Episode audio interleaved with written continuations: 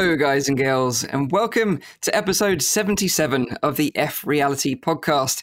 This is a weekly VR, AR, and MR talk show live streamed every Saturday on YouTube, Facebook, and on Twitch. You can tune into the show live at 7 p.m. in Europe, 6 p.m. in the UK, and 12 midday in central US. You can also check out the audio version, which is available on iTunes, SoundCloud, and on Anchor. If you like the show, please subscribe to our YouTube channel. Leave us a nice review on iTunes. That would really help us out, and we'd appreciate it. If you have any questions, comments, or feedback during the show, please put them in the chat. We'll try to answer as many questions as we can. Welcome to all of you that are joining us live. Hello.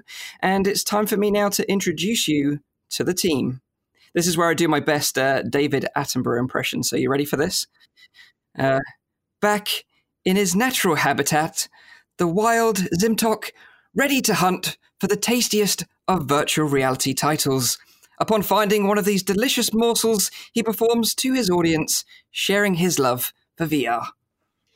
This is fucking brilliant, Mike. Jesus, yeah, let's get, a, let's get an applause you, in here. You can die already now. Like we got a replacement. oh, Whoa, well that's Rowdy Savage. Yeah. Oh, oh, my days. so oh, how, how are you doing, Zim? Is it nice to be back home?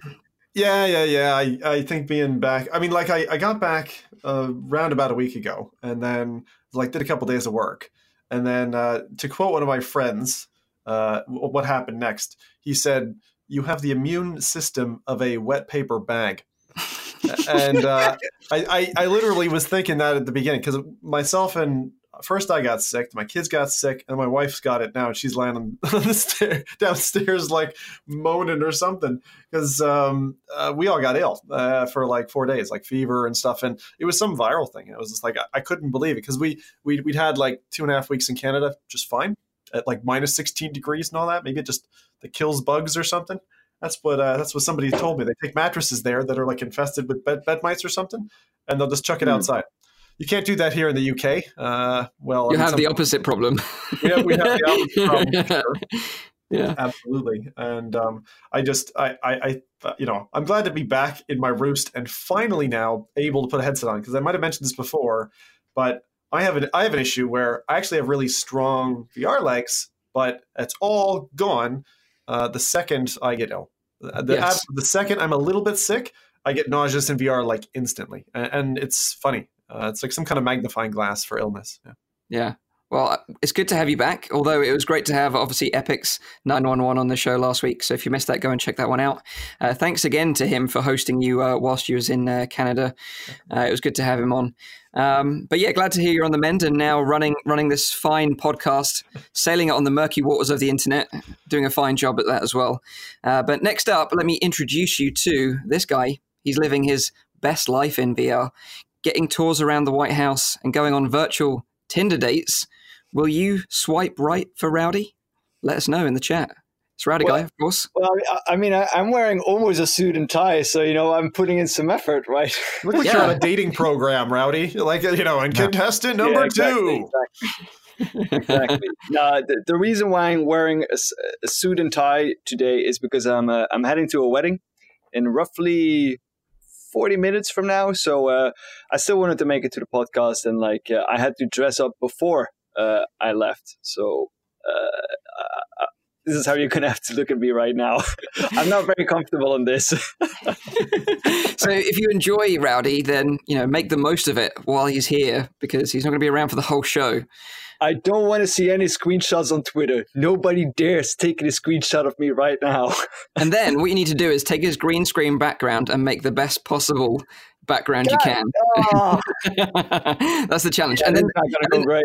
and then tweet it to at F Reality Crew on, on Twitter. We want to see the best ones. Um, so yeah, next up this week, this guy's been going deep, deep underground, scavenging for supplies and exploring the metro of Russia. It's of course Nathie. How you doing, man? You all right? Yeah, I'm doing great.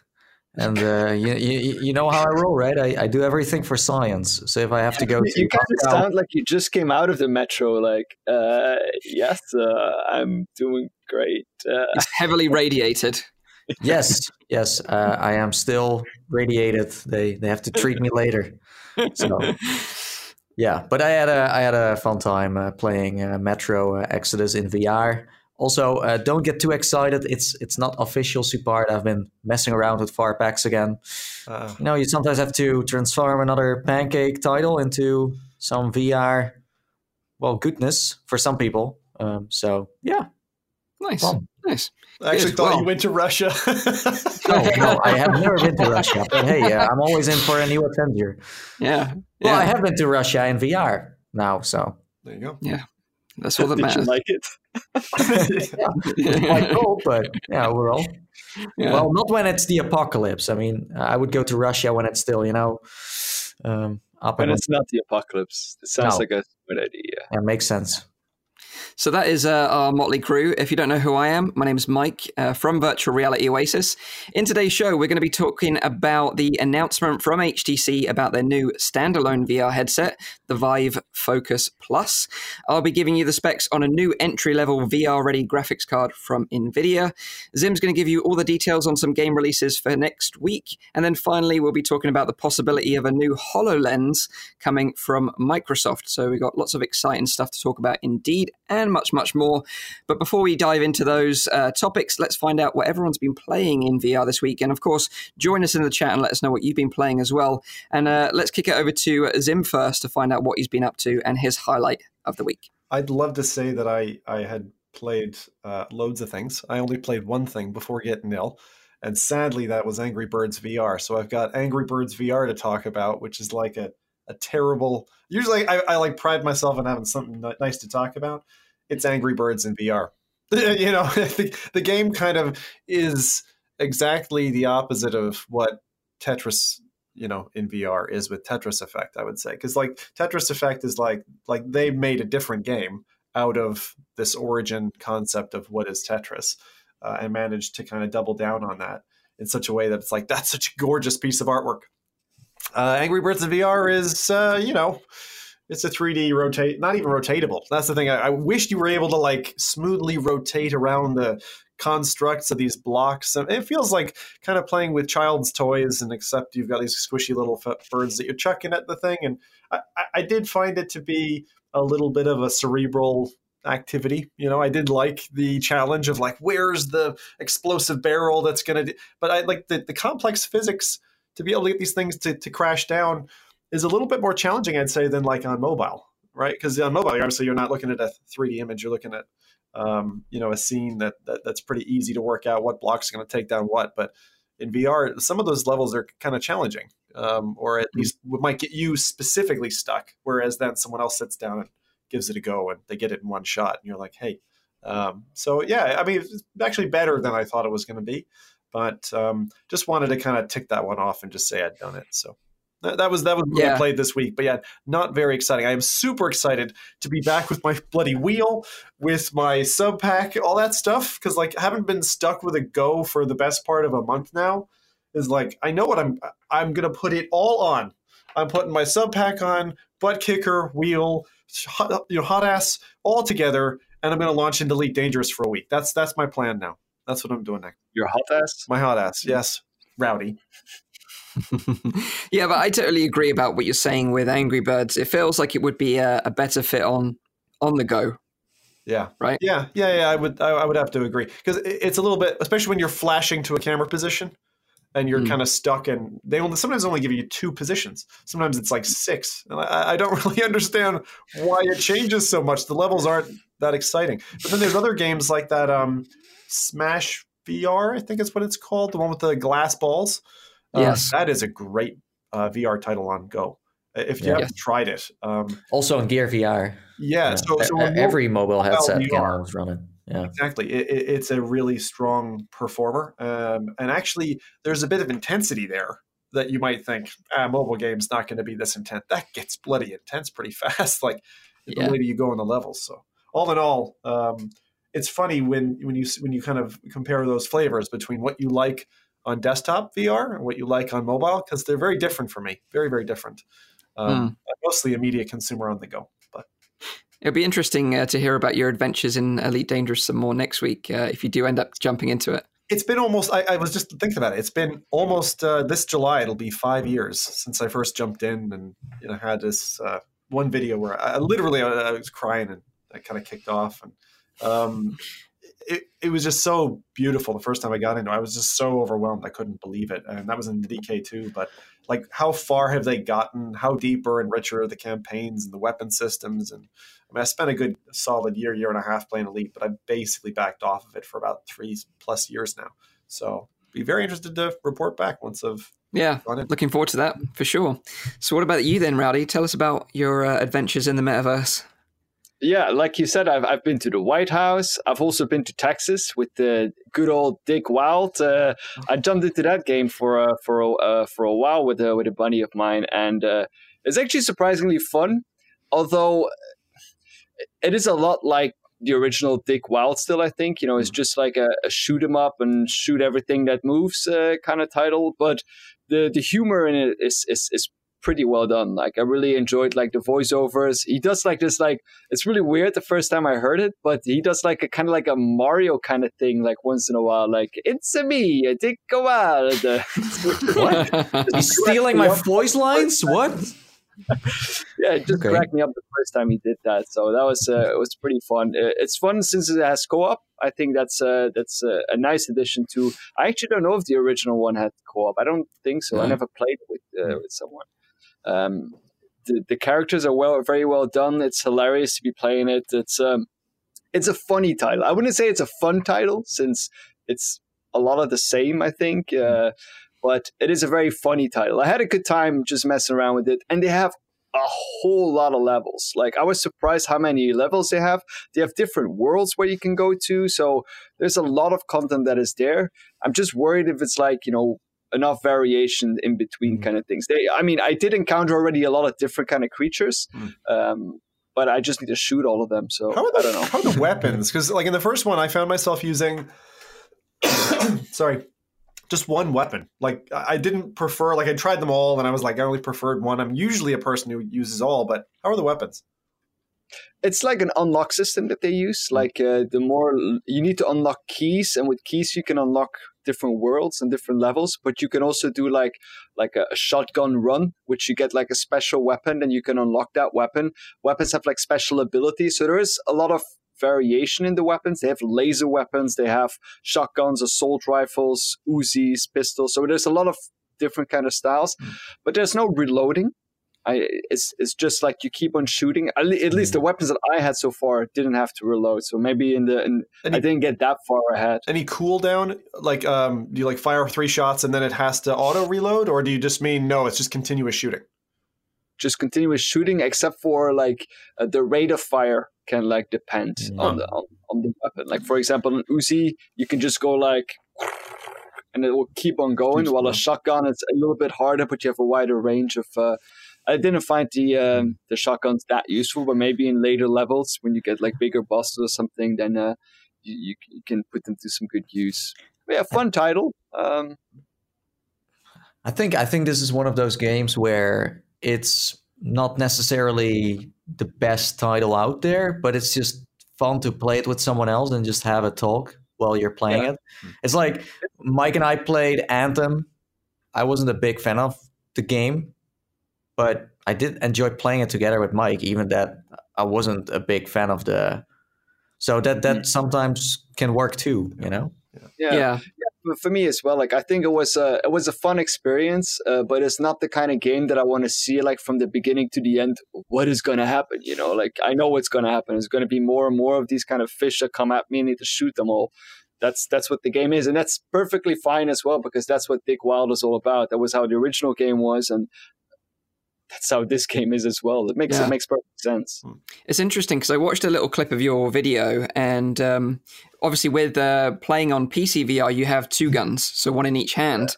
Yeah. And I quickly played a little bit of the PSVR version with the aim controller because I'm really interested in playing that game using that setup. And uh, obviously, you're limited just to a single gun. Then uh, the way they've modeled it is really well. It feels very one to one with the aim controllers, like ergonomics. Uh, but it's I wonder if they scale the difficulty back because you're limited to they one gun. To. They're, yeah. they're gonna have to because sometimes there's like two creatures that come at you at the same time yeah. uh, in, in the PC version. So I don't think that you'll be able to shoot, especially if you're holding a shotgun or something, because you, you just won't be able to to pull the trigger where you can pull the trigger but it won't fire. That's really Right. interesting, though. Like if you think about that, because then you have you go in between two guns to one gun and back and forth. And if you think about, you know, if you were to map out like the difficulty of a particular level, there's going to be inconsistencies between, you know, one Yeah. weapon or, or two. It's kind of like if you threw someone down two different Beat Saber tracks and said, "All right, you're going to one hand, you know, this song. That guy's going to, Yeah. you know, two hand that one," and then you're trying to compare them almost. So, Yeah. like one's going to be easier than the other inherently. Yeah, Yeah. exactly. Yeah. But the way you, you described it was spot on, though, Rowdy. You know, it feels very arcadey. Um, but I kind of got the uh, it, when I played the little short segment I did using the PSVR and the aim controller. It felt like I was in like a an arcade at a bowling alley. You know, playing those really fun Yeah. arcade games. That's exactly what it felt like. And I'm I'm looking forward to playing it. And like uh, Nathie said, you know, just chilling out and just having a conversation while we kind of just blast some fish out the water. You know. They are they are saying in the chat as well that it is significantly harder on PC. Uh, this I am Roots played it both from back to back, and he said that it did scale it back on uh, on PlayStation VR. Interesting. Thank you for letting us know, by the way. We really appreciate that. Um, so cool. Uh, what about uh, you then, Nathie? What did you play uh, this week? Yeah, so first of all, in the chat, they have been playing a lot of games too. We have Gamertag VR, uh, who played Robo Recall for the first time. He just uh, bought a Oculus Rift, so he's exploring the mysteries of you know PC VR. Um, then we have Laz Marwick. He played Doyagi. Do you guys know what that is? Have you ever heard of Doyagi? What do you think? What kind of game that is, Mike? That is a great question. Just just one guess. What could it possibly be? It is a simulator. Is it a bread making simulator? Well, uh, close, close. It's a Korean pottery uh, uh, simulator, Nice. and um, yeah, um, it's it's that- quite relaxing to play, I guess, uh, in the in the weekend. Do you get like Is a ghost that sensual hugs you? Yeah. Yeah. You know? Uh, I don't, I don't think so. Oh, okay. No. There's that movie called with like the, the woman and the man that are making Ghost. that pot together. Ghost. That, that's what Mike, that Mike's joke was about Ghost. Like I was Well, only made thinking he that. made your joke even worse, but yeah, great. Patrick Swayze is the gentleman who features, and Whoopi Yeah, Goldberg, isn't it? I think. I don't know. No. We're we're No, not a movie. Goldberg, uh, we're not we're not a She's movie podcast. So She is. Let, uh, let us know in the chat. She is in that. oh, she is. Yeah, she is. Okay. Um, I thought we were a, a VR podcast or something, but uh, never mind. Um, uh, we have a few more. We have uh, Watauku played uh, Metro Exodus with VorpX, Anthem, Morgarn, and Ace Combat 7.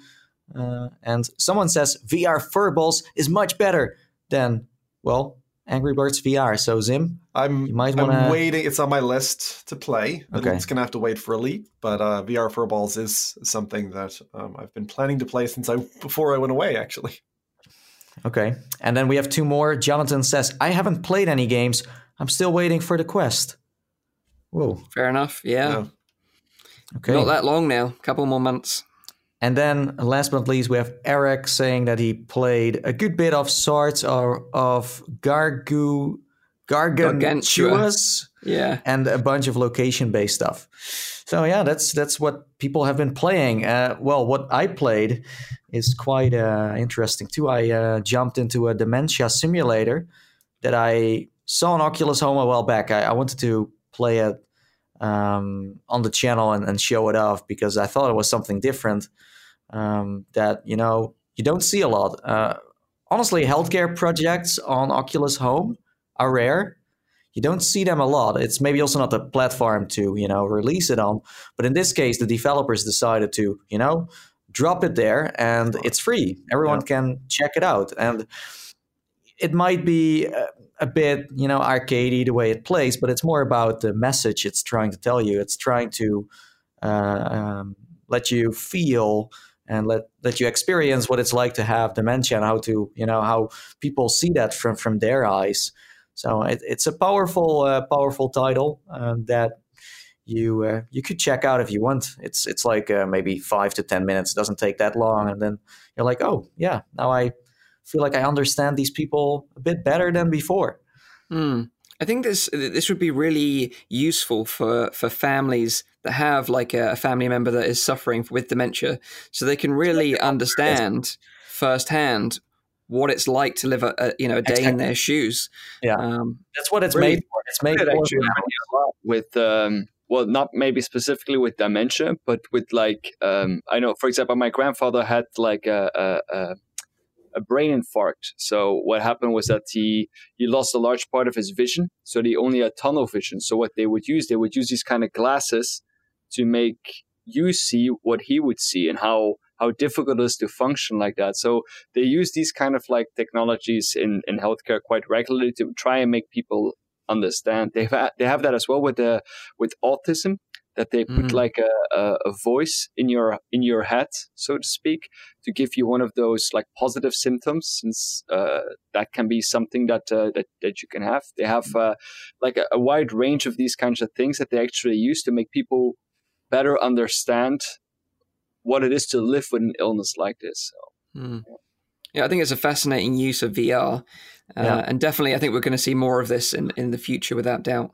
Yeah, and and it's you know I, I always feel like these kind of projects they they don't seem to pop up that well on on on Oculus Home or Steam because it's maybe not the place to to uh, publish it and that's why this one just you know had such a silent launch no one was talking about it barely any reviews barely any downloads mm-hmm. and then again i'm like you know oculus you have a twitter you have a facebook use it for this stuff because then you can show people like listen we're not only about games, you know.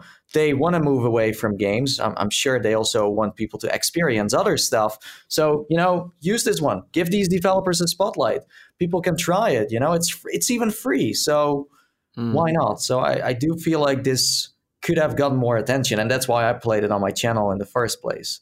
Um, yeah and especially when you see, um, like I know the Beat Saber team really went out of their way uh, this week and, and, did some project work with uh, Subpack and Oculus as well, and they they they brought Beat Saber to a group of deaf people in the UK, um, so they could feel the vibrations of the game whilst they were playing. Yes. And it's these kind of projects that are very fascinating and really have a huge impact on these users' lives uh, and empowers them to to to really get into this new sort of gaming medium that they've maybe never experienced before. Yeah, and I think, like you say, it's an underrated sort of um, you know way to really promote the amazing uses for VR and yes. how it can really impact people's lives. I mean, I mean, the moment a developer is brave enough to publish it on a platform they know it's not really their you know audience mm-hmm. you should welcome that with open arms because mm-hmm. then the next developer is like hey maybe we should also let people uh, try our project because it, it does give us some exposure because you know a dementia simulator like that it's very hard to get funding for for something like that and it's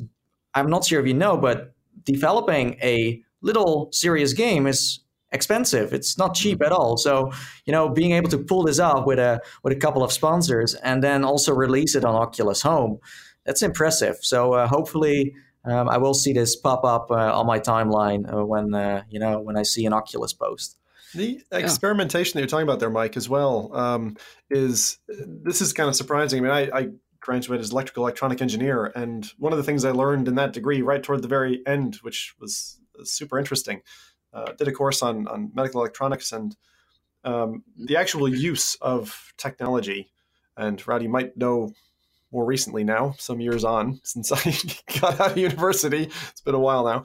Um, you know, if this is still the case, but the use of uh, new nascent technology in uh, medical uh, is is actually one of the slowest adoptions uh, areas for for that area. And, and that shocked me. I was like, surely that's one of the first places you go when you have a new technology. You're going to go say, oh, I can give you a new leg or, you know, I can help augment your vision. Because surely there's somebody there every single day dealing with that, some trauma that, that is looking, clawing for a solution. And, and I think that when you talk about people just kind of throwing various elements into the pot and seeing, is this going to work? You know, as you mentioned, the subpack piece, I thought it was really cool to see that um, but there, we've seen that along the way. All these little drips and drabs of people throwing technology together to try to help.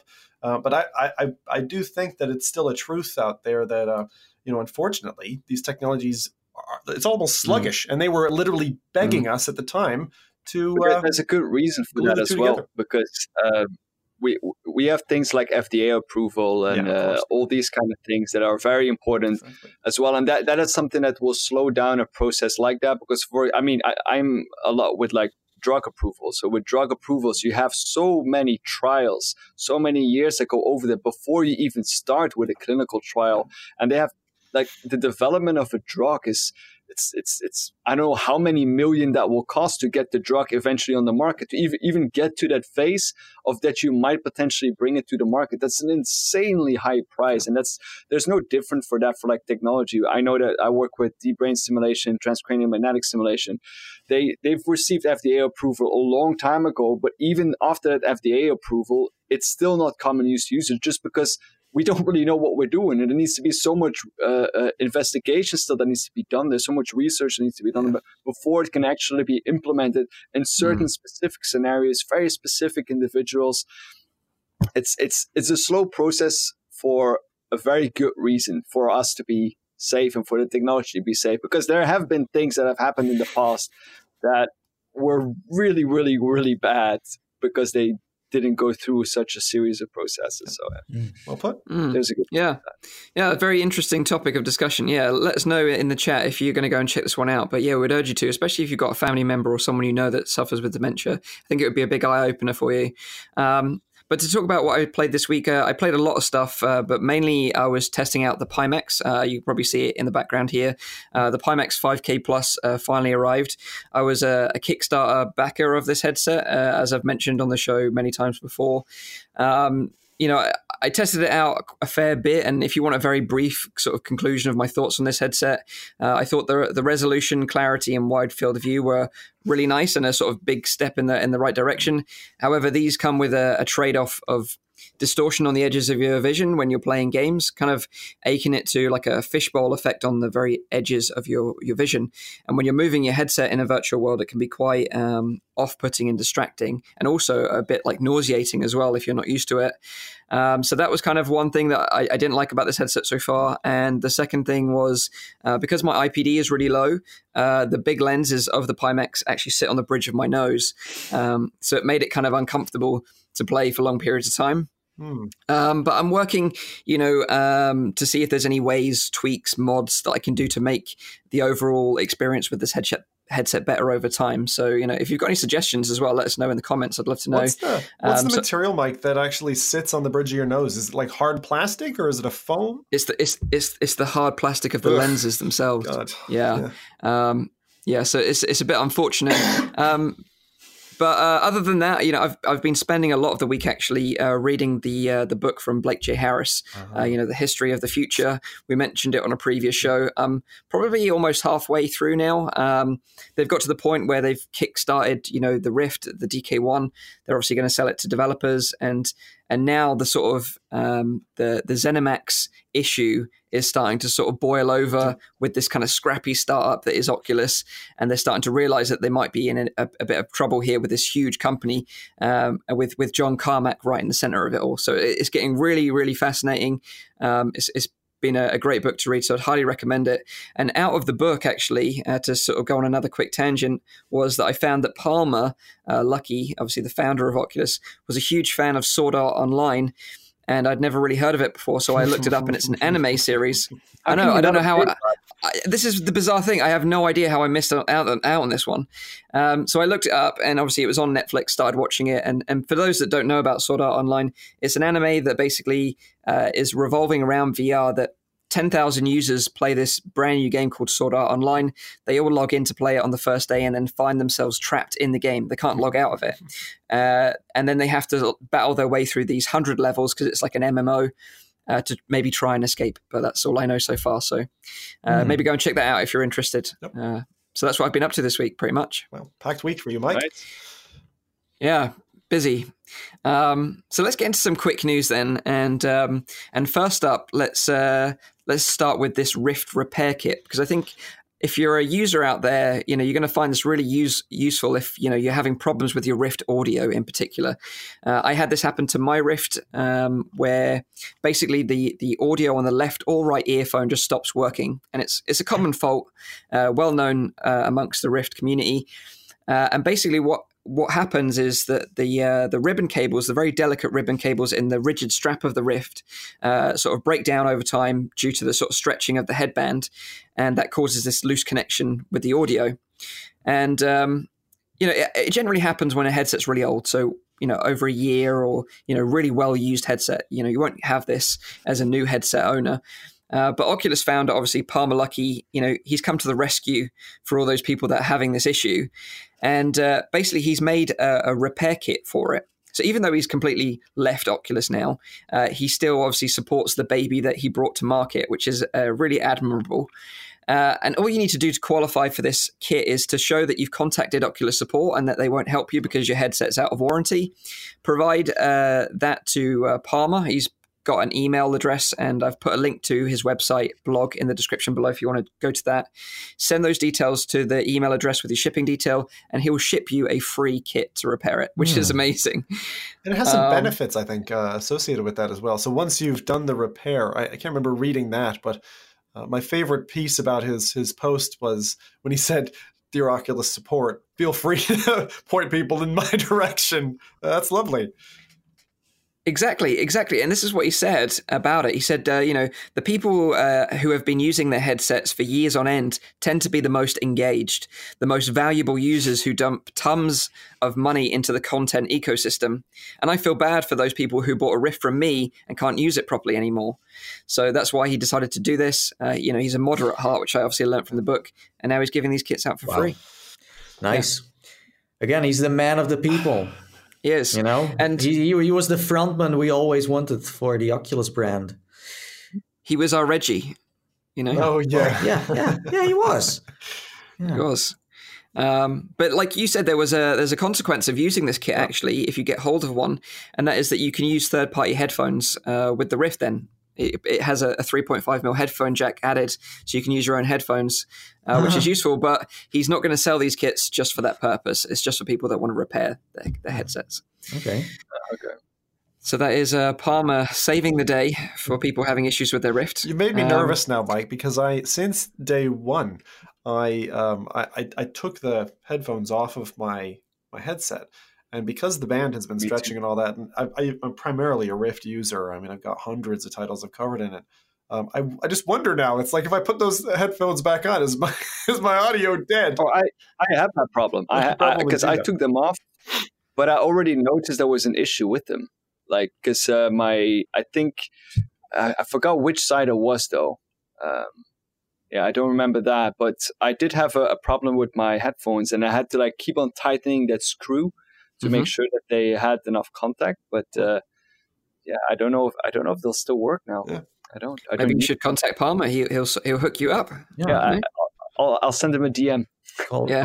Call, um, so, in other news this week, we had uh, some really sort of interesting news, and that is that a guy named Jak Wilmot is attempting to spend a whole week in virtual reality. this is mental. And uh, I think this is going to be a new world record. If he pulls it off, I think this is going to set a new world record. Uh, and at the time of uh, airing this show, he's already three days into this experiment, like oh, three, oh, full days in, in, VR. He's still hanging in there. To yeah, me, it's yeah. only valid if he spends an entire week in Gorn or something like that. Like, you know, anything else doesn't work for me. Yeah. So, so to pull this off, he's been using a variety of different headsets. Uh, he's been using the the HTC Vive, uh, the Oculus Go, and the HTC Vive Focus. Uh, the Vive Focus is a particularly useful headset in this scenario because it's got pass-through cameras at the front, and it's a six degrees of freedom headset that's fully inside-out tracked, so he can move freely around his home uh, and cook and even shower in VR, which is what he's been doing.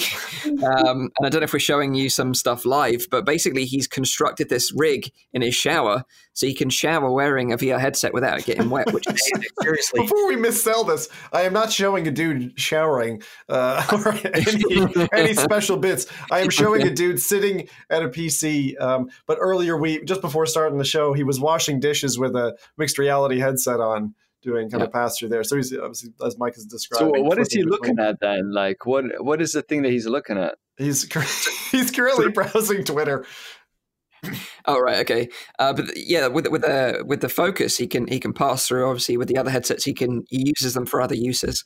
So wait, he's just passing through what the camera sees of his virtual reality headset. So it's like an augmented view of his real world. Yeah, I'm not sure if that counts in the in the Guinness yeah. books. Uh, it's it's a smart way to do it. I, I would be able to maybe also uh, hang hang in there for a few days with that. But I heard that you know because the view is of course a lot smaller. It's still quite Yeah. intense. It's going to be very How does he- intense. Yeah, of course. How how does he switch headsets? He So this is good his eyes, right? Um, well, he has he's allowed himself thirty seconds to swap a headset, so um, that's his his caveat. Uh, but he he must eat, sleep, and shower wearing a headset at all times. And he's Um, three days in. Three days in. He'll end around sort of Wednesday next week.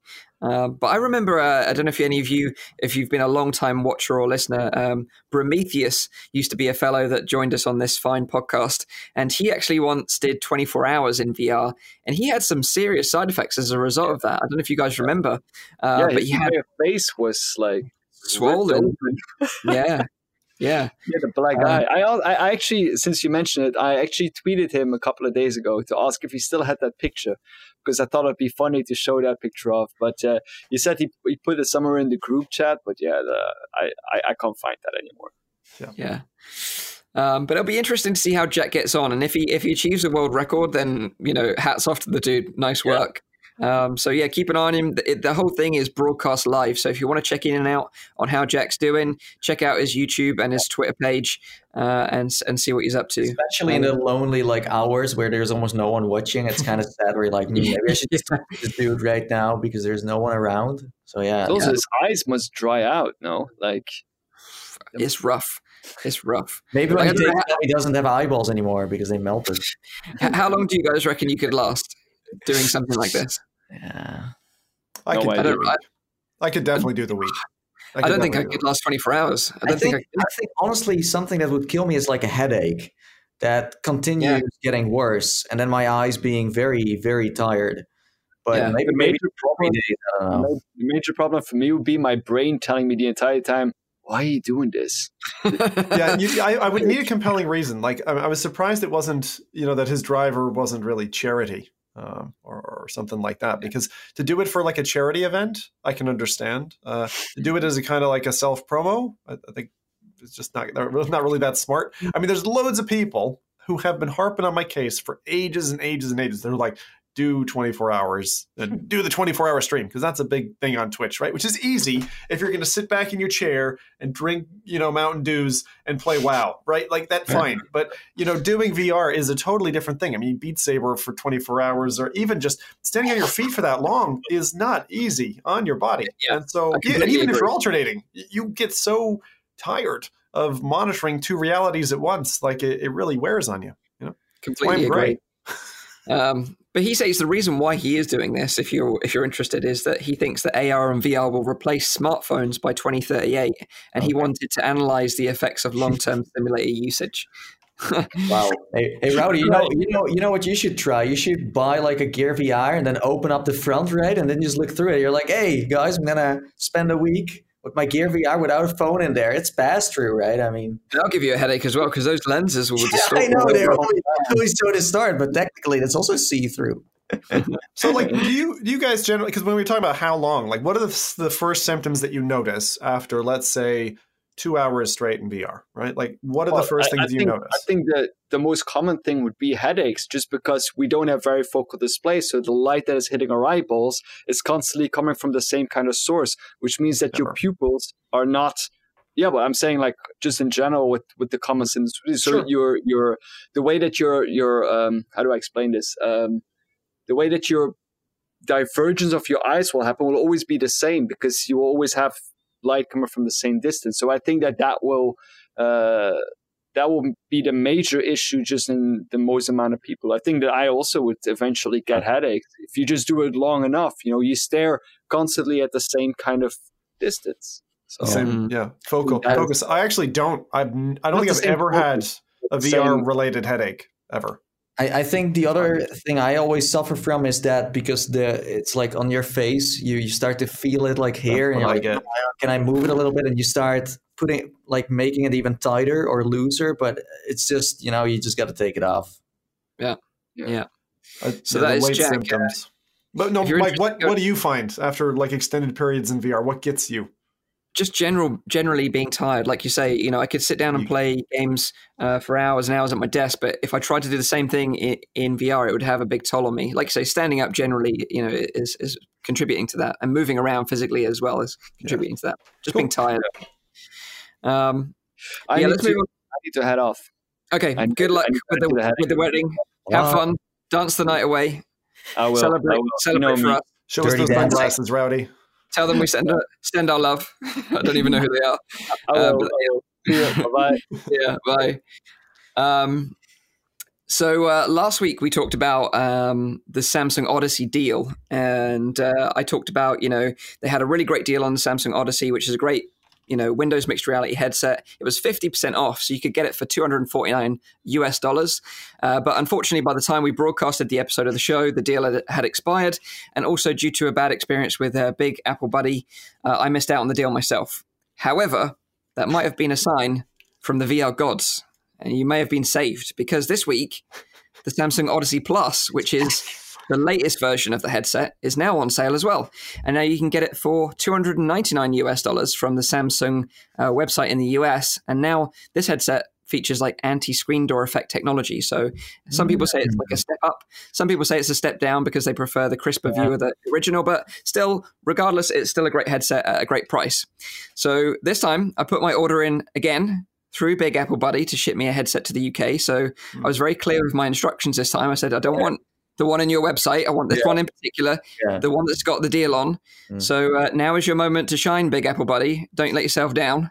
you know, let's make this happen. I love you talking about Big Apple Buddy as if he's like, you know, your mate. You're like, you fucked yeah. me over last time. This time you're not going to do that, are you? yeah. It, it, it, it, looks like Samsung knows it's selling like hotcakes because they are constantly putting a discount on it. And hopefully this will also motivate them to what like imagine they uh, starting their own platform, for example, like Steam or Oculus mm. Home, maybe, and even develop some stuff uh, in in uh, in studio, right? Mm. I, I, think there's there's more coming from from Samsung. I, I do feel like I'm not sure about you guys, but after all this he- all, all these headsets coming out, I feel like we're gonna have some some new platforms soon, next mm-hmm. to Oculus Home, next to Steam, next to Viveport, and one of the most you know, obvious choices would of course be Epic Games. At the moment, they have no no you know plans for it, but hmm.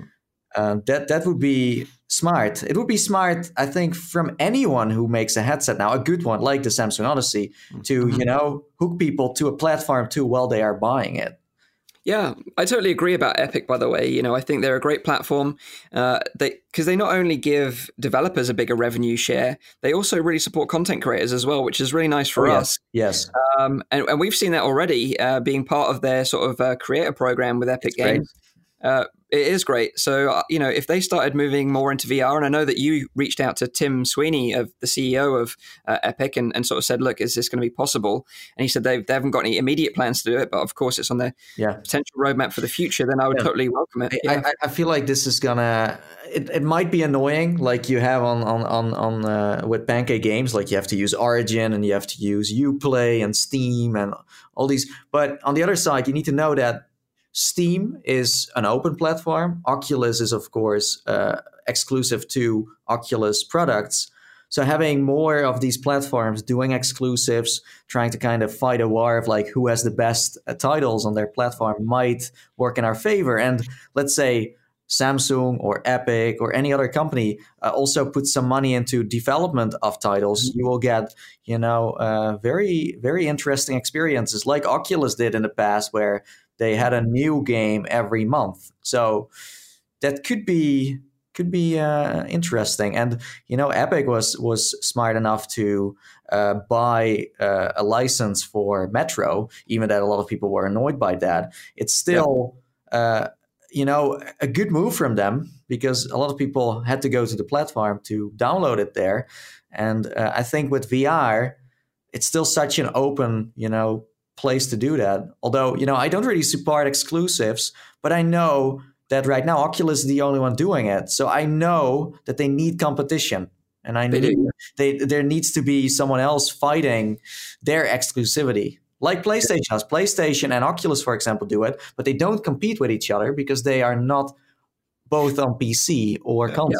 They're in different oceans. Yeah, exactly. So uh, we'll see who's going to be the first one. I feel like it's going to be Epic Games. I'm not sure, but Samsung having these Odysseys, you know, getting uh, pushed out so much, it could be that they are also like, hmm, maybe we should do that. I mean, mixed reality has their own platform already, but I think it can evolve even more to Yeah. where you can buy games that are only on their platform, and if they are top notch, Yeah. why wouldn't you use their platform?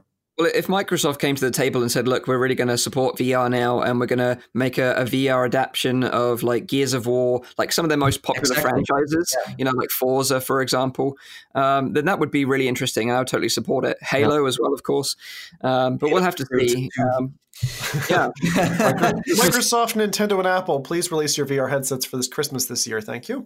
Um, And uh, Samsung, if you wouldn't mind doing a folding edition of a headset, I would appreciate that. Thank you. folding edition. and uh, and before Mike, before you get too far away from, I thought you were about to tell us a little bit about the headset. I'm curious what you. Uh, what the bid was or what their their offer was to import to the UK because I saw the news drop like ten minutes after and I was like it was it, it like I was in Canada and I was like oh I got to tell Mike I'm like shit it's like three a.m. Uh, you know it was uh, Uh, I'm glad you this saw the it. thing. I, I haven't received my quote back from uh, Big Apple Buddy yet. So if Okay. I miss it again, then they are, they are done. I, I will never consider them ever again in the future. So this is your, this, this is your moment. Um, but like I've got a theory about this as well. Like why Samsung are setting their headsets cheap at the moment. And that is because, of course, we're going to be touching more on it later on. But Mobile World Congress is starting tomorrow, Mm. and uh, Alex Kipman, who is sort of like head of like the VR AR department of Microsoft, is going to be presenting something there, and maybe he's going to announce some new headsets, or we'll see some, Hmm. some some something new from Samsung. We just don't know. So maybe they could be clearing their old stock Yeah. before they they Yeah. launch a new product. True. Um, I think uh, the mixed reality platform has a lot of potential, and they have so many users now. It grew so so fast Yeah. that uh, they can they can really do something with that. Yeah. Yeah. And uh, you know, like I said before, it's converted me on the Windows mixed reality platform, and hence why I want to have one to add to my collection now. So, uh, if you're considering a Windows MR headset, the the Odyssey is the one I would personally go Mm. for. Um, You know what I wish The they product- I, I just, just to put one foot in the door uh, for the sim racer community. I, I wish they sold headset sans controllers because I have no need for those rubbish controllers, and I'd I'd happily pay for a headset, but I'd Mm-hmm. love it if you could knock fifty quid off the price. Mm. or you What can always uh, because uh, they're actually quite rare. Uh, so if you bought the headset and you sold the controllers, there is a big market for the controllers actually. So you could make some money there. Ah, Yeah. good good good thought there, Mike. I might have to do that. Also, we have a celebrity in the chat. Papa Voodoo uh, is uh, in the house. Now I feel nervous. I feel like under pressure. You should be. You should be. He's the all-known, the oracle of virtual reality in We're in the co- we're in the company of, of gods. That's what we're. You know? True. Yeah. So we've got a final bit of quick news this week, and that is a game called Until You Fall. Uh, and this is actually a new game that Schell Games announced this week. They're the same developers behind the game I Expect You to Die. And they're developing this new game, which is going to be a VR sword fighting experience. Uh, apparently, they're going to be blending various styles of sword fighting to create an intense, real time combat experience that hasn't been seen before in VR. And they believe that the game will push the boundaries and leave players with an immersive melee fighting experience that they've been craving. So it's going to be kind of interesting, a bit of a depart from their previous game, I Expect You to Die, which was a super polished escape room type, type, type game. Yeah. Uh, it's still probably one of the best that you can play, right? Also, they made uh, what is it? HoloLAB. It's like uh, where you can do all kinds of experiments. It's really, really cool too. It's uh, one of their, uh, you know, uh, mysterious titles that that not a lot of people tried, but that one is also uh, fun. Another thing I didn't realize was that they also made uh, the the AR Jedi training game Oh, as they well. did? Oh, did they? Yeah. Oh. So, yeah, What? um, yeah, it was The, on the the one website. that no one's ever played. Exactly. Yeah, it was a Lenovo partnership, I think it was. The Yeah. one, the one that is on on the shelf in my like media store for almost two years now, and it's it never dropped in price here. It's always like it's laying there and no one buys it, and I'm always uh, like, should I be the one buying this? Is it now? Like, I can hear it whispering in my ear, like, Nate, don't you want to try this? And actually, I still do want to try that. Yeah, I I am Well, curious there. about it, and I know it's not going to be the best, but hey, for science, right? You got to try it.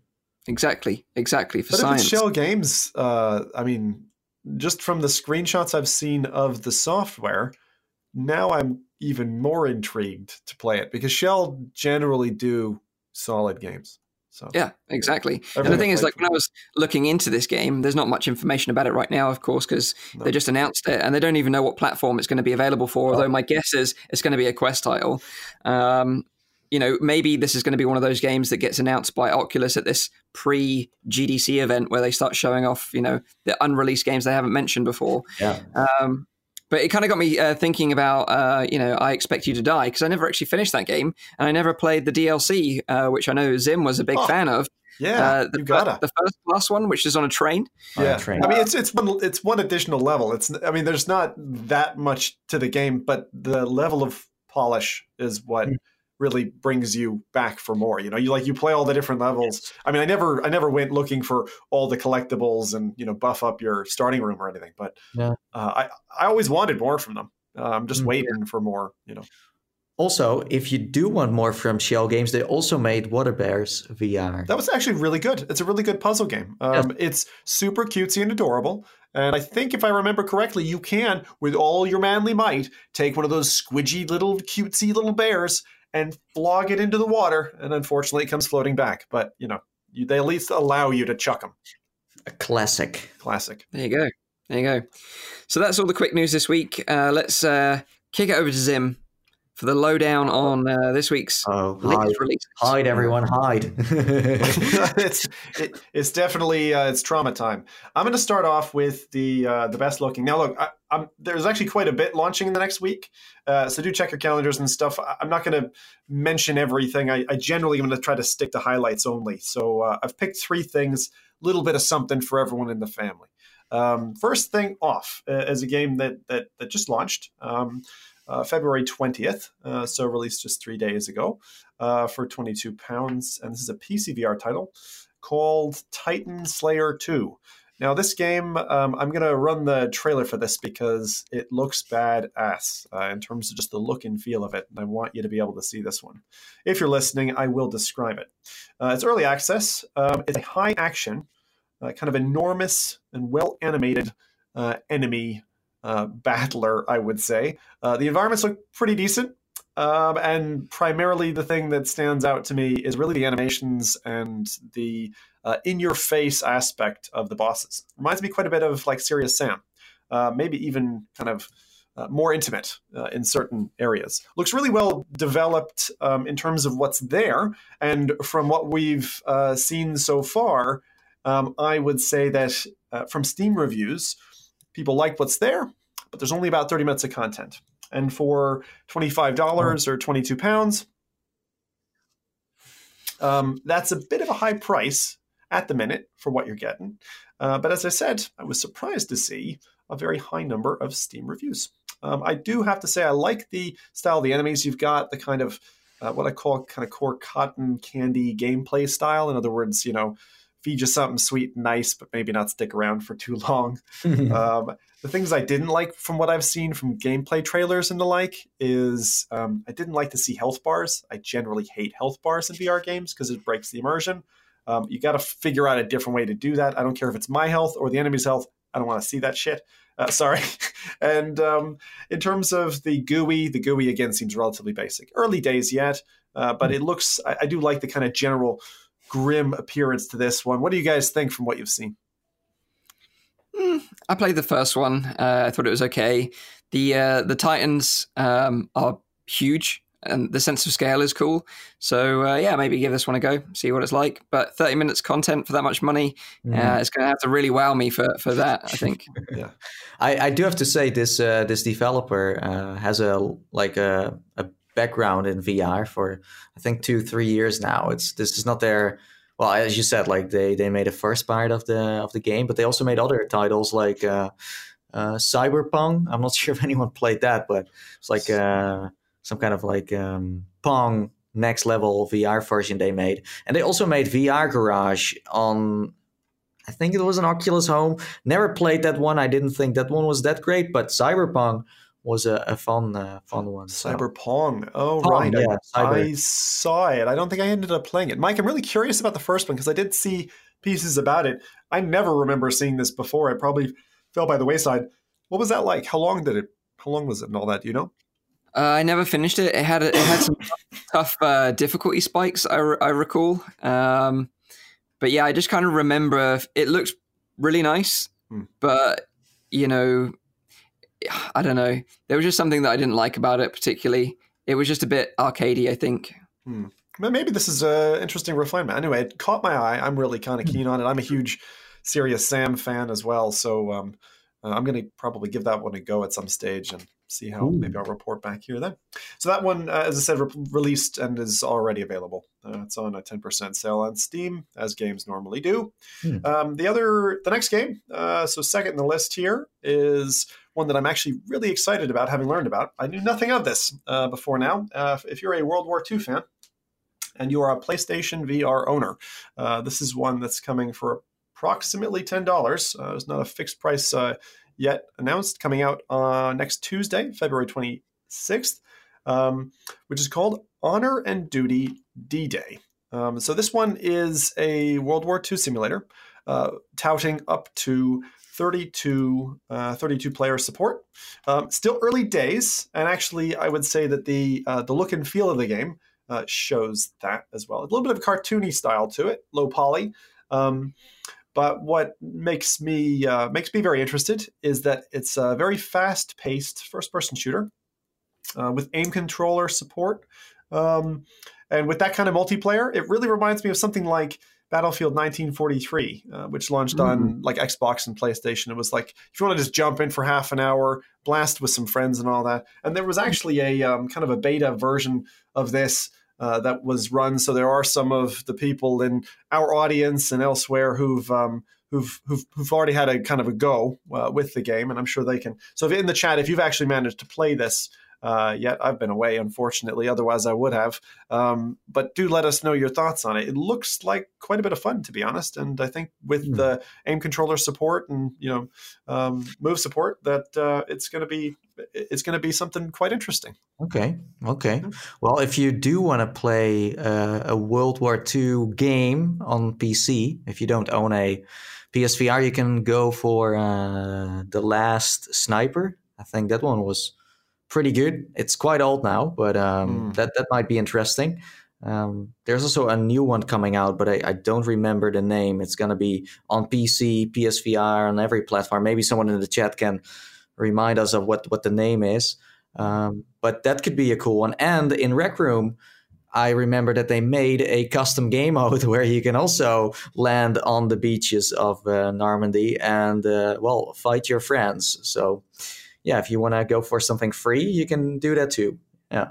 I mean, th- this game just like to me, it just it just harkens back to my days in in land games uh, with with with my kind of clan mates and stuff, and um, reminds me of Medal Medal of Honor, Day of Defeat, just all those those games. There for for a period of about I don't know five or eight years, it was like all World War II multiplayer games, and I don't know if you guys remember that, but it felt for a while like we weren't going to escape, and then I suppose we went into zombies, I think, and then now it's what pirates or something. I don't know what the Yeah. new So Thing uh, is- the game is called Blunt Force, Blunt and it's Force- coming out this year.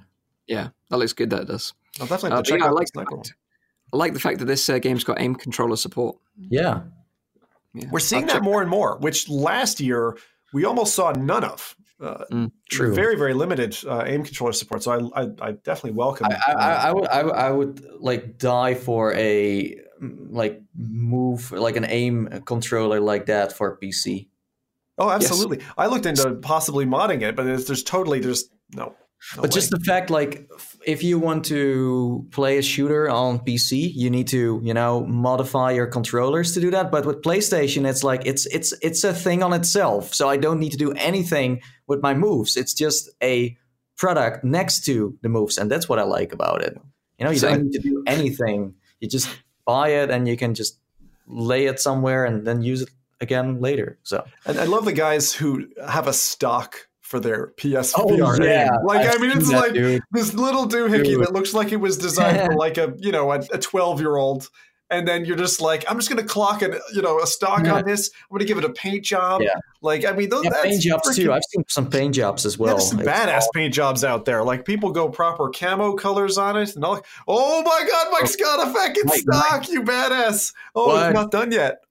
So this is uh, this is part of a project uh, that I'm going to modify to stick on the aim controller for when we play uh, some Dick Wilde next week. That is brilliant. And Such Yeah. I suppose design. you just what 3D print a uh, like a like a like a clasp for the for it so it kind of locks into the clasp or something. How does it actually hold without slipping past the gun? Do you know how that works?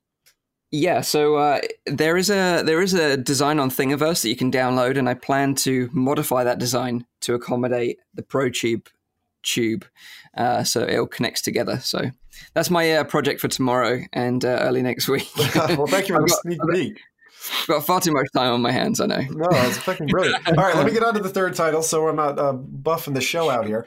Um, so, third title here is again, we're seeing a lot of these um, fan service um, experiences by um, uh, on the PSVR. There's another one coming out, um, and a title that I knew nothing about. I'd never heard of it before. I keep having this these kind of Japanesey titles that that that drop, and I'm like, I've never heard of this thing. And then I go, you know, search it on Wikipedia or something, and it's like, oh god, this thing is a massive name. What the hell is this? So um, I'll I'll reveal that secret now. So Fate Grand Order VR, another story experience, is a is a free PSVR experience that looks like one of those uh, stand and watch a pretty girl uh, twiddle around uh, games, right? Um, however, the background for this is uh, that, and I'll just help you guys understand what Fate Grand Order is. Um, it, it was a it was an online free to play role playing mobile game, um, and it was developed by a, a studio called Delightworks, and um, basically the game centers around turn based combat, where the player takes the role uh, of a master, summons and commands powerful familiars known as servants to battle their enemies. So I guess it's somewhat like a spiritual Pokemon. Um, but it was very interesting because the uh, this game grossed 982 million dollars in 2017. That's not small change uh, for a game like this. And as you start like watching the trailer and what you'll see on the screen, you're like, yeah, yeah, this is just what you described earlier, Zim. This is clearly just a, um, y- you know, look at pretty girls stand in a scene and move around, and you know, we've already got feck tons of those. Don't need any more. Uh, but this quickly will transition for you, and you get to see um, the kind of the grit in the game. So. Uh, the game transitions, um, and so for this game, which which was only first released, I understand, in 2015, uh, being a mobile platform game, with that kind of turnover, it actually ended up being the sixth highest grossing mobile game of the year in 2017. Uh, which up against Wow. you know people like you know again Pokemon Go um, is is a, is no small order. Uh, so anyway, I, I think it's very interesting to see another one of these from Sony on PSVR, um, and I just wanted to give a little uh, a little tidbit. My favorite comment on Steam uh, was someone said, "A game where we get to live in a nice house with our waifu." Uh, and that was my that was my uh, my favorite little caption uh, from the Steam community. Okay.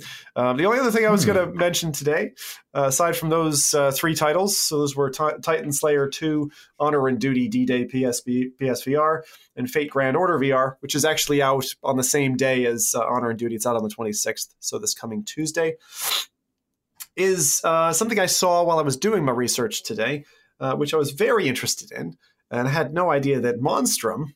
Uh, is actually coming uh, to uh, I don't know, unfortunately, the VR set, and I have reached out to the developer, but it is coming for our Pancake friends um, to uh, to Xbox and PlayStation uh, in a in a new refurbed package, very much like what Dreadhalls did. Um, and I'm I'm Mm. super enthused at looking at this, this at the textures and the lighting. Like the game looks really good. Um, and so I'm going to be getting on my hands and knees for this Scotland Scottish-based studio called Junkfish, um, and have to beg them to port it to VR because the game looks bloody amazing as an uplift uh, and a facelift from uh, what they had before, which is one of the scariest games. If you haven't played it, um, you can still get it. It's a pretty rough looking game, and to play it, you need to have some cojones, my friends. So that's it. Monstrum may. I mean, I mean, I mean, you you said before that this title has the most play hours uh, because it took you yeah. a while to finish yeah. it, right? It no, took you absolutely. Like a year or I so? actually, honestly, don't believe I would have ever finished it if it hadn't been for an in-game bug. Um, because the basically the enemy, one of the one of the uh, enemies that can come after you and chase you, which actually is actually showing in the trailer now, is Volcano Mouth. Uh, that's what I call him. Um, and he's this big fecker with like eyes and mouth, just you know, looks like lava. And um, he got stuck on a wall. And then I was like, ah, thank you, dude. Guess what? I'm going to go repair this lifeboat. Oh, you doing good? You want some coffee? And I got off the ship. And then the game congratulates you. And there's all these different endings. Which I haven't seen because there's no way I am ever going to beat the, those other endings. It's, the game's bloody difficult. Like it's this no this is no Left 4 Dead. It doesn't just like slowly escalate. Like if you take more than five minutes in the game, you'll probably need 25 minutes to put all run around the ship and get all the pieces together. No matter how you're trying mm. to escape by helicopter, by submarine, whatever. Um, yeah, I, I, don't know how people beat this game. To be honest, I really don't. Maybe maybe you should start a petition like they did with uh, Dirt. oh, I will. If it uh, has That's what effect. this is about. So please, everyone in chat, oh, you're exposing them at the go, moment. Okay. Go to uh, at I think Team Junkfish's Twitter and say we want VR. You know, in like a very Queen Bohemian Rhapsody style, and let's get them to do it. or even better, like Zim sends his regards. I'm going to go there. Uh, I didn't know they were in Scotland. I'm just going to be like, "Where are you?" I'm going to drive to you, and we're going to go. Uh, I'm going to go bug them. Yeah. Anyway, that's uh, that's it for this week's releases, Mike. nice one, dude. Thank you very much. uh, so let's talk about graphics cards then, uh, because I think if you've been planning to build a VR ready PC, uh, then you might be very happy to hear that NVIDIA announced this week a, a new entry level VR ready graphics card. Uh, so this card uh, is the GTX 1660 uh, Ti. And uh, this is a new card that utilizes the new NVIDIA Turing architecture. Uh, it features uh, 6 gigabytes of GDDR6 memory at 12 gigabytes per second and has a boost clock of 1770 megahertz. So it's no slouch when it comes to gaming, but it's kind of new uh, entry level card, and especially if it's as it's VR ready, it's going to be ideal for those people that want to build a PC on a budget, especially if you want to build an ITX build, which is basically a small form factor PC because these cards are a lot smaller than the the bigger uh, brothers and sisters that are much more expensive.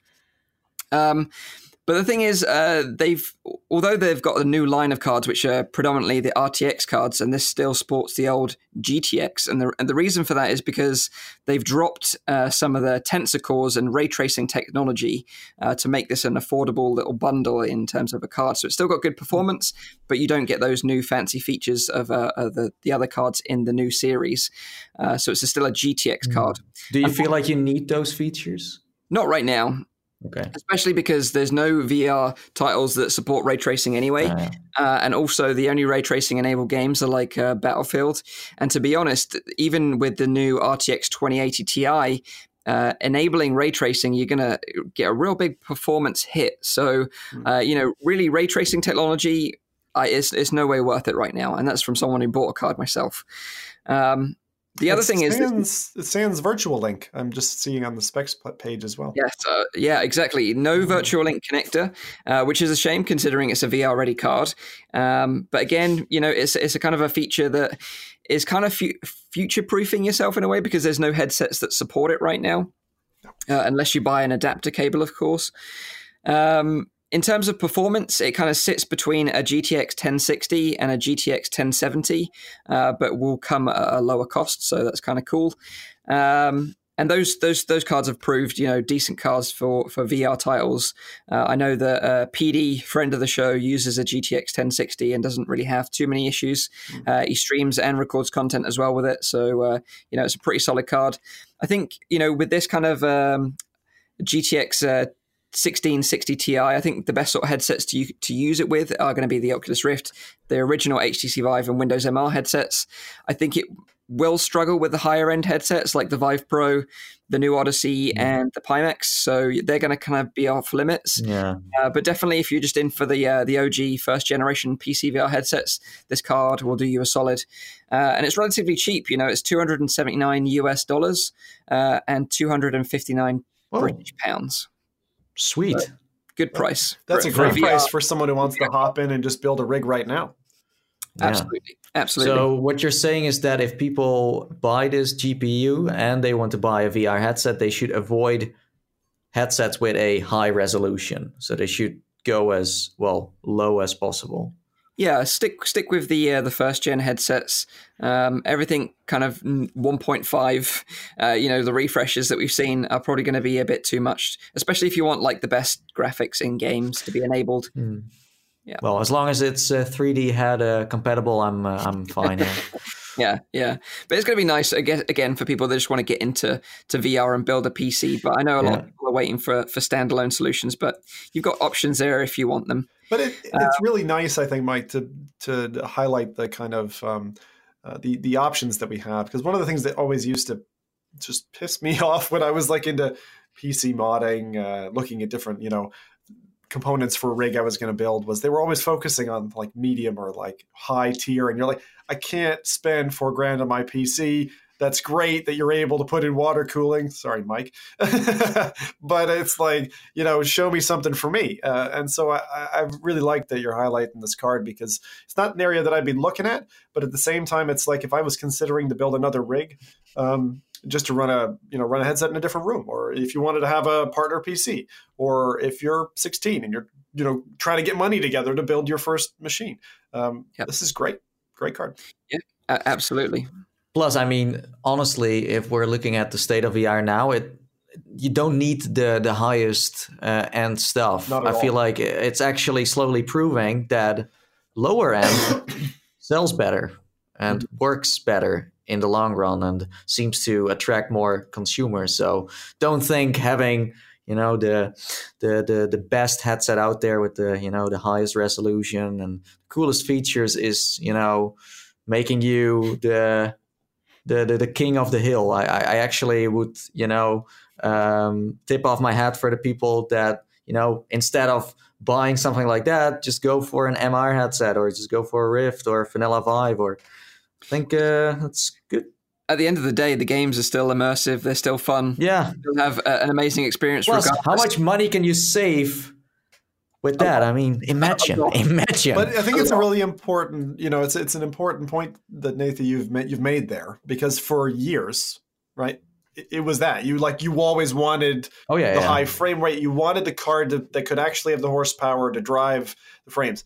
And I, I honestly think that so the cards have gone past, the prices have come down, and now we're in a state where most headsets, aside from Pimax and a few kind of crazy birds out there, uh, most headsets are like falling behind the carts, and they don't need that much power hmm. to, to push them. And also the software has caught up, right? Obviously they, they cheat a little bit with some of the space and time warp stuff. Yeah. Plus, I mean, immersion is not something bound to, let's say, you know, highest resolution or That as well. you know, if you're immersed, you're immersed. That's it. The only thing that I- the only pro you can tip draw I- a line. I'd have to say, if you're building a rig, don't forget to have a plethora of USB slots and Okay, yeah, expansion fair card enough. because whether it's accessories um, or just the headsets themselves, I mean, they're Well, pretty a man, hungry. a man can never have enough USBs. I agree. Absolutely. Agreed, agreed. Uh, so the next topic this week is the Vive Focus Plus. It's kind of interesting uh, because we had you know sneak peeks of this kind of headset uh, from from HTC in the past when they were sort of showing off a development kit for their new controllers for the the, the Vive Focus. But I'll come uh, more onto that in a second um, because they describe this new headset as a professional grade standalone VR solution for enterprise applications. So it's not really aimed at gamers. They've aimed this solely at enterprise. They say that the, the Vive Focus Plus is designed for easy deployment and management, equipped with immersive six degrees of freedom controllers, improved graphics, and the ultimate in ergonomic comfort. Hmm. This all in one VR system is ideal for showrooms, training simulations, virtual conferences, and more. So they've basically taken the the focus, which again was kind of like an enterprise aimed product, and they've just added six degrees of freedom controllers to this package. And the headset was always Yeah. six degrees of freedom as well. So you're getting a, a standalone six degrees of freedom package here.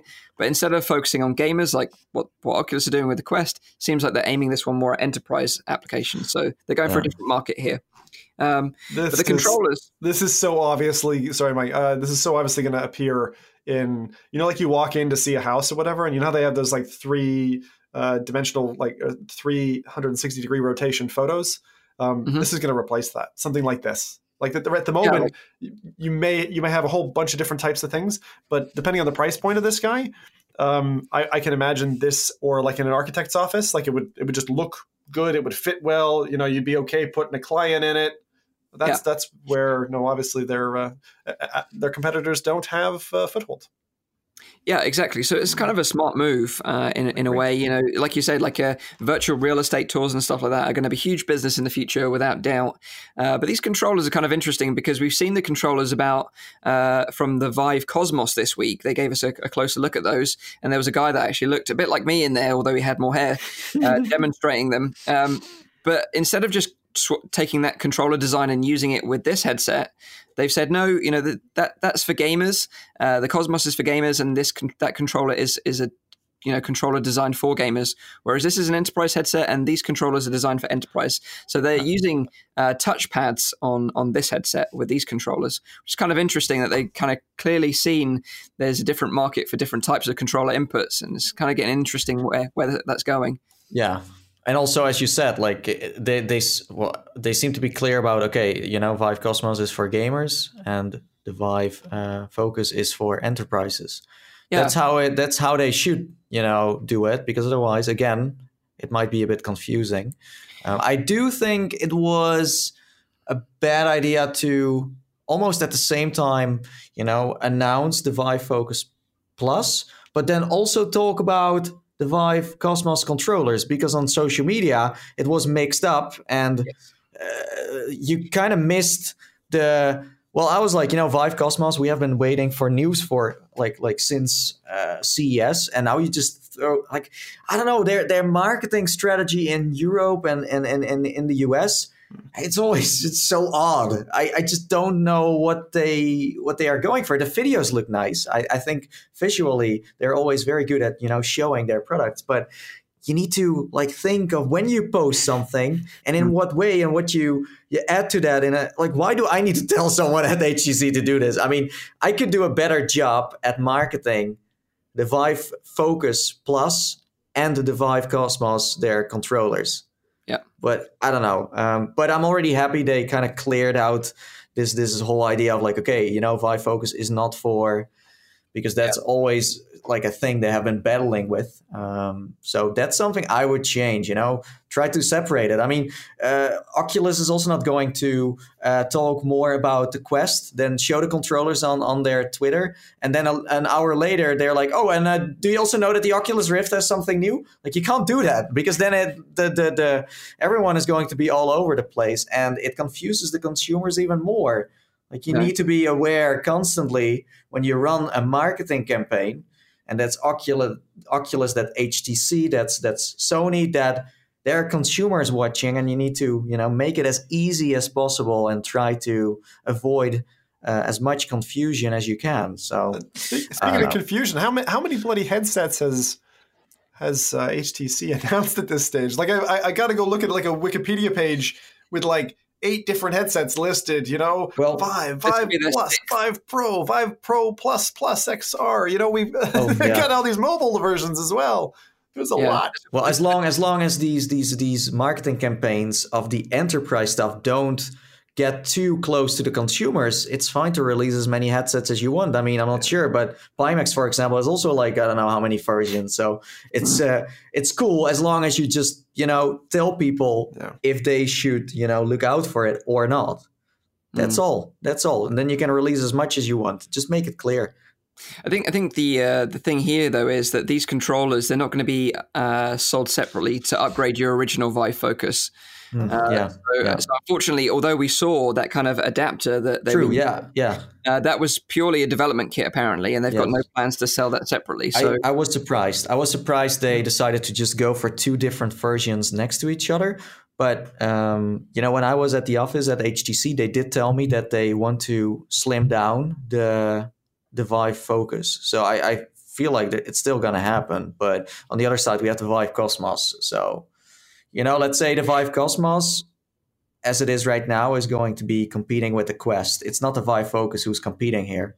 no, Um, so But yeah, although question, the Vive Cosmos and the Quest are still different headsets too. So absolutely, yeah. I yeah. don't know if you both have. I think Nathan, you've at least used it. Have you both used the Focus? Yes. Were you? I'm wondering if you're as equally unimpressed as I am with the binocular, like hard circle view. Yes. you get like it's not. It's not like a PSVR or a Rift or no. anything else that I've used. Even even um, Gear VR, you know, the Samsung Gear VR is a better view than what you get in a Focus. Yeah, like um, I, I, tried it side by side with the Go um, before the Go was released, um, and uh, I was more impressed with the Go at the time. Even though the Go is limited to three degrees of freedom, yeah. the Focus is six. Uh, I would still prefer the Go over the the Focus due to the screen. Yeah, it, it's just only. odd, yeah. really odd, like a hard circle, right? Like that was it, yeah. like almost like no rat. Yeah, okay, thanks. Yeah. Uh, but in terms of uh, specifications, it's, it's pretty much uh, the same focus we know already. You know, it st- still uses the same Qualcomm Snapdragon 835, still has the same 2880 uh, by 1600 AMOLED uh, single panel at 75 hertz. Um, and what we do know is that it's likely to launch around quarter two of 2019 mm. and will be available in 25 countries. So it's looking like it's going to be like a global hmm. release. Wow. Um, the original Focus uh, launched at 599 US dollars. So expect this one to be the same price, if not a little bit more expensive because of these new controllers. Jesus. Um, but yeah, like, you know, originally when I saw this headset, I was like, oh, this is cool competition for the quest. This is great. Um, but when I started reading more into it and it's more sort of focused to enterprise, you kind of understand, well, they're going for a different market. So in that market, it, it probably will look relatively inexpensive compared oh, yeah, to, exactly. to alternatives. So they, that price they might for, do very well with this actually. Yeah. yeah. yeah absolutely. It could be uh, something you know for, for, for VR arcades or, or for theme parks yeah. or uh, for showrooms. You know, like I said, real estate. You, you touched on it is going to be a big business. I think for medical. Kind of you know, there's something about the form factor. Um, looking at the controllers and the headset that just makes me think. You know, baby wipes like wiping the thing down like after use and stuff. So I don't know. Um, maybe maybe less so arcades because I think pe- people would walk with a controller. yeah.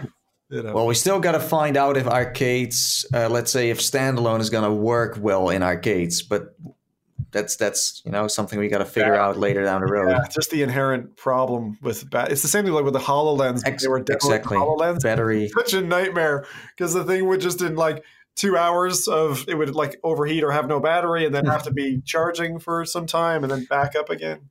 Yeah. yeah. Nope. Yeah. But like you, you, touched on as well, like, you know, the Vive Cosmos, uh, although it kind of looks like it's going to be competition for the Quest, it's a very different product. You know, the it Quest, is, yeah. the Quest is standalone, the Cosmos is hybrid, and the Cosmos is, is really sort of meeting a market that wanted the, the Quest to be tethered to a PC. So yes. they did a smart thing there. So it's going to be super interesting to see where this goes in the future for sure. Yeah, yeah. Wacky. Uh, uh, but yeah, you know, it's going to be very interesting. You know, we've got so many different headsets coming out. It's unreal. So it's going to be a very interesting year. And get ready for the clash of the standalone VR headsets. This is the year where you yeah. know we're getting some some some some war uh, activities. Yeah, it's getting it's getting getting hot in here for sure. Oh yeah. Um, and now we're yeah. going to throw another one into the mix, uh, and that is, of course, the Hololens Two.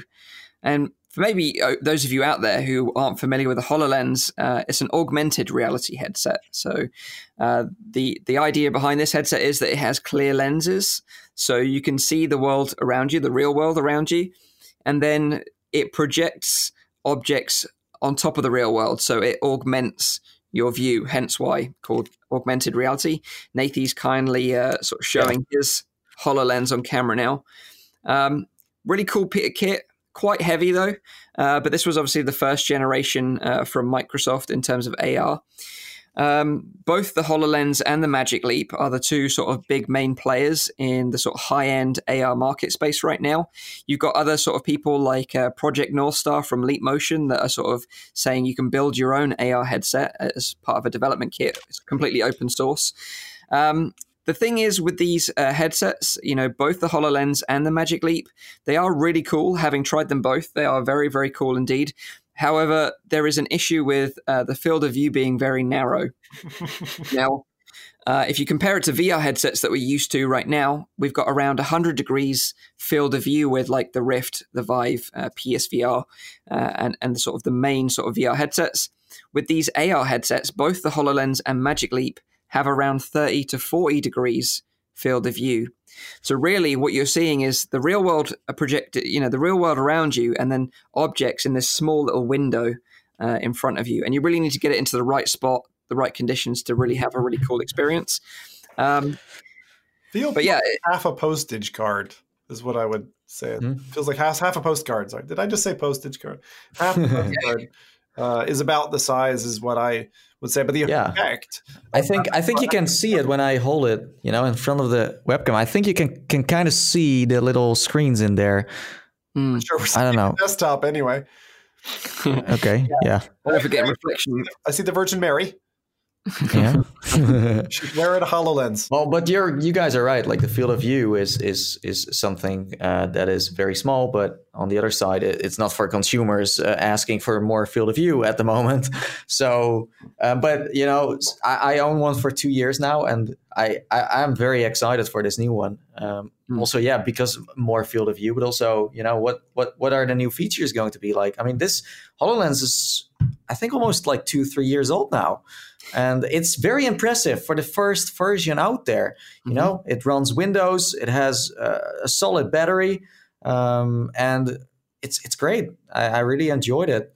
And with this new one, I don't know what we're gonna see, but if the field of view is gonna be bigger, fine. But I, I've always seen the potential of AR with this headset, even with its you know weak points. But I mean, a development kit can have weak points without you know being yeah, and and Magic Leap are doing the same thing, right? Like yes. you know, the the Magic Leap One is a development kit, and uh, you know they're getting them out as as much as they can, so developers can make uh, the applications because the content is what drives consumers to the product, so they can then refine it make a consumer product that is a, a wider field of view headset, yeah. looks cool, and people are willing yeah. to spend their money on. Mm-hmm. Um, but tomorrow, tomorrow is going to be super exciting because this yeah. is when we're going to find out all the juicy details. Because mm-hmm. Microsoft are going to be presenting at the Mobile World Congress in Barcelona.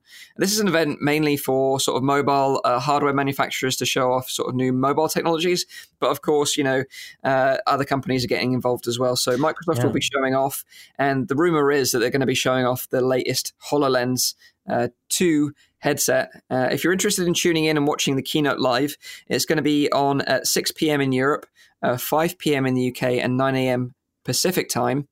Uh, and uh, i have put a link in the description of this video so you can go and click on that and you can check that out mm. tomorrow if you want. Um, but yeah, you know, like I mentioned earlier about uh, the the Samsung Odyssey, you know, maybe they're selling off their old stock of headsets, and maybe they're going to be announcing something alongside this because you know, uh, Alec Alex Kipman, you know, who's the head of VR AR for Microsoft, you know, he's not only invested in HoloLens, but also this mixed reality uh, platform as well. So we could see more details about this HP headset that we discussed recently on the show as well. And so maybe uh, unannounced headsets that we haven't heard of anything yeah. about previously to this. So. You know, it would be a, a wild guess if they would bring AltSpace to the HoloLens because Microsoft does own hmm. uh, AltSpace. I don't know. Um, right. And the Magic Leap uses a um, remote, like a controller, and I would love to see a remote, like a, a controller for the HoloLens 2 if they mm. do announce it. I, I think that's a cool mix to have. Uh, I'm excited about that idea, Nate. The, the idea because as well, they they have a whole. You know, they were the first ones I think to have like you know, um, uh, leap motion uh, support, uh, Vive support, hand tracking all the different controller tracking and seeing it, I can just imagine like someone walking into a room and them having a little, you know, avatar. Oh, dude, that would be the first time we're seeing cross-platform between VR and AR. That's going to be a big step because that has never been done before. Cool. Um, yeah, that, that sounds sounds great actually.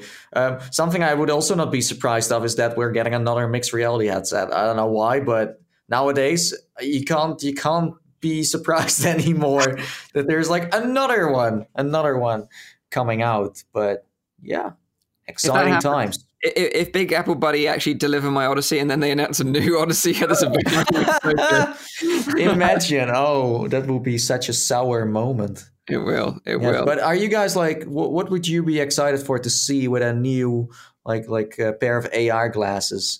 Is there something that you would, you know? Uh, I still yeah, want a hybrid between like the current form factor and like the glasses that are really stripped down, like Mhm. something in between, like a chunky Oakley kind of style Mhm. glasses um, with some kind of you know full feature colored display. Not just I'm a HUD and I'm going to tell you that Starbucks has you know extra seats or a deal on today or something like that, but um, actually richer visuals and like I'd love to have, for instance, a a real life driving uh, racing pair of glasses that augments and can do chevrons on the road or alert you to uh, certain hazards or risks or whatever.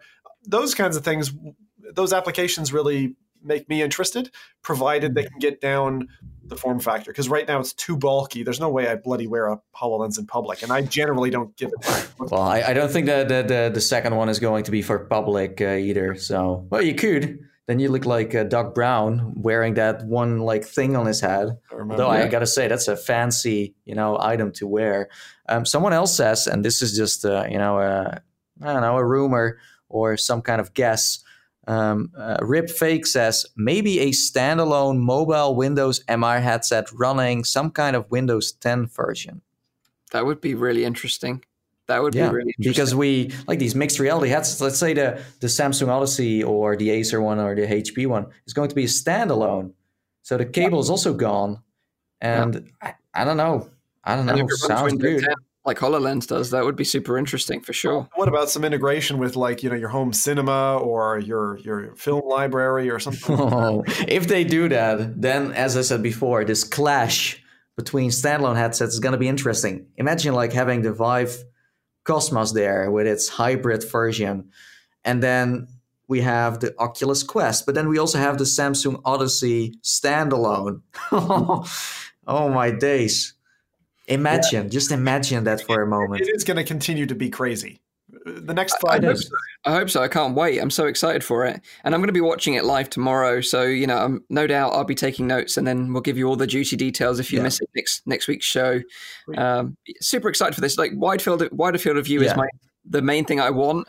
Um, but everything else will just be a bonus for me. So if they can nail at least like 80 degrees, uh, then I'll be happy. Oh, that would be so neat. And the price, I like, I don't know about the price. I, I think the the first Hololens was six k, right? I thought it was- But you had to sign up as a as a business to get one. I'm not sure. Correct me if I'm wrong. But as far as I know, it was like around six thousand. But it depended on what like version you bought because you could buy one with a license or something. Mhm. I don't know. Maybe someone in the chat knows. I'm not like an expert on on the AR side. I bought this one from from a developer later down the road because you know I can't buy a Hololens uh, if I'm not a developer. Hopefully, the new one is going to be more accessible to everyone. Mm. Um, I think they would score some points with that um, because uh, the Magic Leap as well. There, you can't get it if you're not a dev. No, exactly. So it's it's kind of, and I'm sure that most consumers are not gonna, you know, pay like six k for uh, something that is not even, uh, you know, uh, interesting. consumer product yet. that question. So it said the this is uh, Wikipedia saying the pre-production version of Hololens, the development edition, shipped on March 30th, 2016. Can't believe that's almost three years ago. Uh, yeah, yeah, Targeted crazy. U.S. and Canada for a list price at 3,000 U.S. dollars. But Oh, there is also a commercial suite similar to Pro Edition of Windows with enterprise features such as BitLocker security, um, and the suite sells for five thousand dollars. Yeah. Oh, There you go. yeah, yeah. Okay. yeah, so it's going to be an interesting day tomorrow. Uh, So let Yes. us what you think prediction wise in the comments, and let us know Yeah, if let you us know. questions for us. Uh, why while I go over the sort of show times again. So just a reminder, it's a, a weekly VR, AR, and MR talk show live streamed every Saturday on YouTube, Facebook, and on Twitch. Tune into the show at 7 p.m. in Europe, 6 p.m. in the UK, and 12 midday in Central US, or listen to the podcast on iTunes, SoundCloud, Mm. or Anchor. Also, give a thumbs up on this video. Lets us know you care. Yeah, If you enjoy our show, then you know and, uh, hit it. and to sort of throw it in the face of the two people that downvoted this video before it even gone live, the haters. So help us out. We'd appreciate Yeah. it. Please, yeah, bring it, bring it up for us. But yeah, uh, again, uh, we On Twitch at the moment. okay. Um, we do appreciate uh, everyone, you know, always tuning in every week, you know, waiting eagerly to catch up with the next show. Really enjoying uh, doing this, so it's great. Oh, John Overholt said, um, "Think we'll be getting some Qualcomm headset OEM partnership announcements." Could be possible. You know, Qualcomm have announced new chipsets just recently. You know, so uh, and they they even in their their trailer for those new chipsets, they kind of teased at you know XR industry uh, adopting these new chipsets. So if, if that comes tomorrow, then yeah, it's going to be super interesting indeed. Sweet. Exciting times, exciting times. Well, it's uh, certainly been a good show, gentlemen. Despite we're uh, down half a man. Rowdy had Yes. to his wedding. For anyone Yes, wondering, Rowdy Rowdy is doing the dirty dancing right now. I wonder how many tequilas he's got inside him already. I, I still love that. So he's gone to a wedding, but uh, apparently they didn't uh, Yeah. give him any food. We we can always call the hotline uh, with Papa Voodoo, so you know. Exactly, exactly. So, unless we've got any questions, uh, should we wrap this one up then? Um, I hope you uh, enjoyed the show. Uh, we'll be back, of course, next week at the usual time. So, until then, have a great week in VR. And uh, yeah, we'll be back next week with all the juicy details from Mobile World Congress, which is on tomorrow. So, until then, bye bye for now. Bye bye. Now, dudes.